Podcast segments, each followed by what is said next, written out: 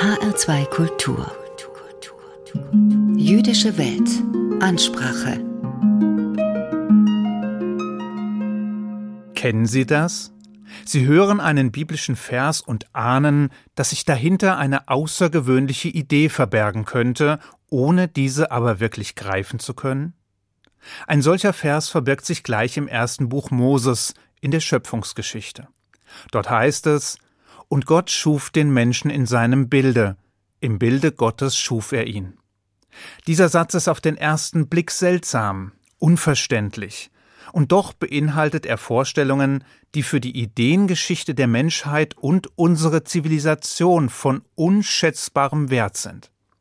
Aber was bedeutet dieser Vers? Wie kann der Mensch im Bilde Gottes geschaffen sein, wo Gott doch keinen Körper und mithin auch kein Bild besitzt? Und was macht diesen Vers so ungemein bedeutend? Zunächst einmal deutet sich bereits in der Tora selbst an, dass hier etwas Außergewöhnliches geschieht. Denn Gott kündigt die Erschaffung des Menschen explizit an. Dies tat er weder bei den Pflanzen noch bei den Tieren oder irgendeiner anderen seiner Schöpfungen, sondern nur bei dem Menschen selbst, womit er ihm eine außergewöhnliche Stellung einräumt.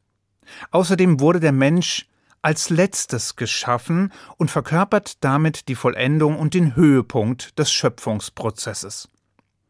Damit ist allerdings noch nichts darüber gesagt, was es eigentlich bedeutet, im Bilde oder im Ebenbild Gottes geschaffen worden zu sein. Klar ist, dass es sich hier nicht um ein körperliches Abbild des Ewigen handeln kann. Schließlich hat er keinen Körper, keine Form, also kein Ebenbild im eigentlichen Sinn. Der größte Religionsphilosoph Maimonides hat deshalb darauf hingewiesen, dass die Torah zwei unterschiedliche Begriffe benutzt. Wenn von einem Bild, einem Abbild oder einem Ebenbild im körperlichen Sinne die Rede ist, dann wird ein anderer hebräischer Begriff verwendet, als wir ihn hier vorfinden. Mit anderen Worten, wenn es um die Form oder die Gestalt eines Objektes oder eines Menschen geht, dann benutzt die Torah das Wort Tor. Dieser Begriff passt allerdings nun mal nicht auf den Ewigen, denn dieser hat keine Form und keine Gestalt. Deshalb kommt hier das Wort Zelem zum Einsatz.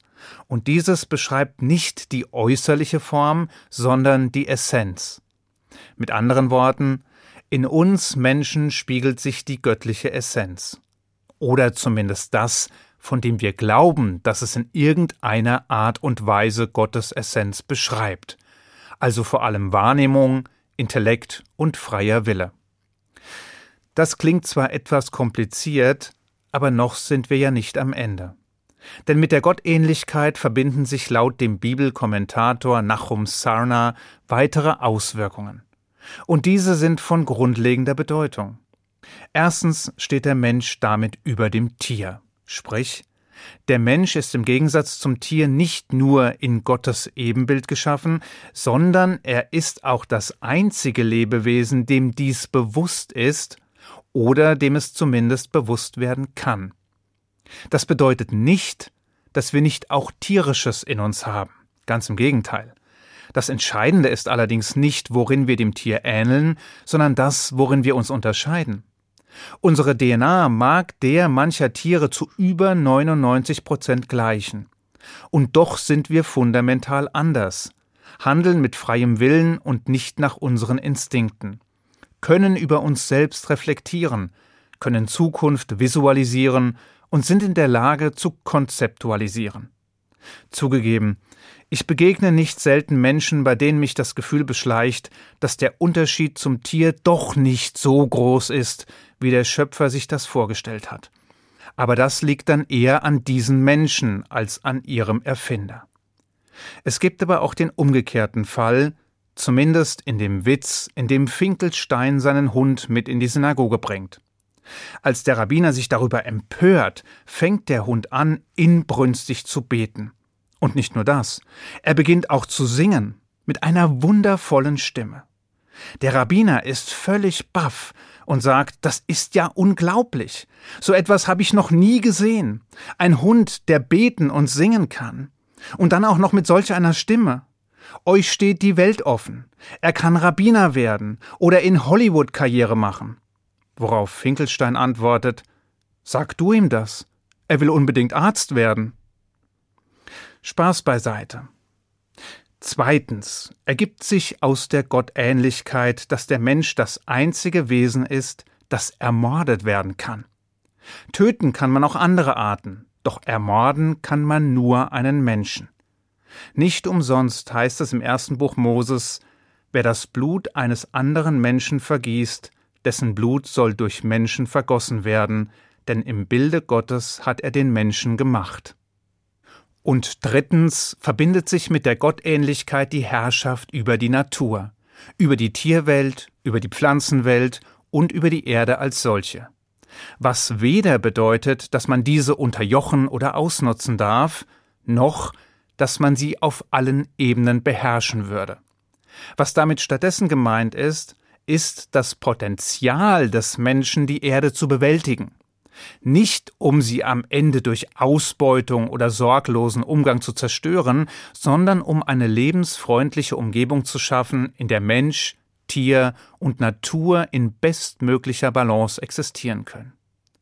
Zwar ist das Bild damit immer noch nicht komplett, aber dennoch wird langsam klar, wie revolutionär und bedeutend die Idee ist. Sicher, die Vorstellung, dass bestimmte Menschen im Ebenbild Gottes geschaffen seien, war nicht neu, sondern fand sich auch außerhalb des Judentums, wie Rabbiner Jonathan Sachs bemerkte. So verstanden sich mitunter auch Pharaonen, Könige oder Stammesführer als gottähnliche Herrscher. Eine Denkweise, die es selbst heute noch gibt. Man denke nur an Nordkorea. Im Unterschied zu dem biblischen Konzept wurde die Gottähnlichkeit in den anderen Fällen allerdings zum Zweck der Selbsterhöhung missbraucht, zur Rechtfertigung des eigenen Machtanspruchs und um zu belegen, dass man bedingungslose Verehrung verdiene, ohne für Unterdrückung, Ausbeutung und Machtmissbrauch jemals Rechenschaft ablegen zu müssen. Dies widerspricht dem Gedanken der Torah aber diametral.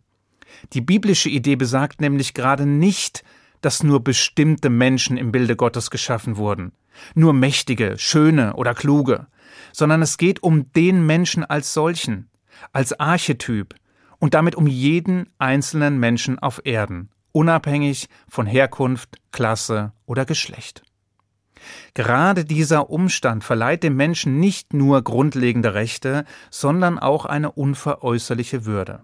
Begriffe, die ihren Niederschlag in der allgemeinen Erklärung der Menschenrechte oder dem deutschen Grundgesetz finden, deren zugrunde liegende Idee allerdings mehrere tausend Jahre alt ist und mit der hebräischen Bibel das Licht der Welt erblickte.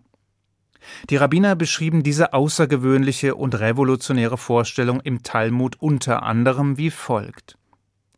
Wenn ein Mensch viele Münzen mit einem Siegel prägt, dann sind alle Münzen gleich. Doch obwohl der Ewige alle Menschen auf Erden mit dem Siegel des ersten Menschen prägt, sind sie alle vollkommen unterschiedlich. Mit anderen Worten, jeder einzelne Mensch auf Erden ist ein Individuum, nicht austauschbar, nicht ersetzbar, sondern einzigartig und damit unendlich wertvoll. Die eigentliche Herausforderung besteht allerdings nicht nur darin, das göttliche Abbild in uns selbst zu entdecken, sondern es in unserem Gegenüber zu sehen, in dem, der nicht so ist wie man selbst, der anders ist und doch vor allem eins, ein Mensch. Während des Zweiten Weltkriegs wurde der amerikanische Präsident Roosevelt gefragt, warum Amerika in den Krieg involviert sei. Seine Antwort lautete, um einen einzigen Vers in der Bibel zu verteidigen, nämlich dass der Mensch im Ebenbild Gottes geschaffen worden ist. Dem ist nichts hinzuzufügen. Ich wünsche Ihnen einen guten Schabbat. Shabbat Shalom.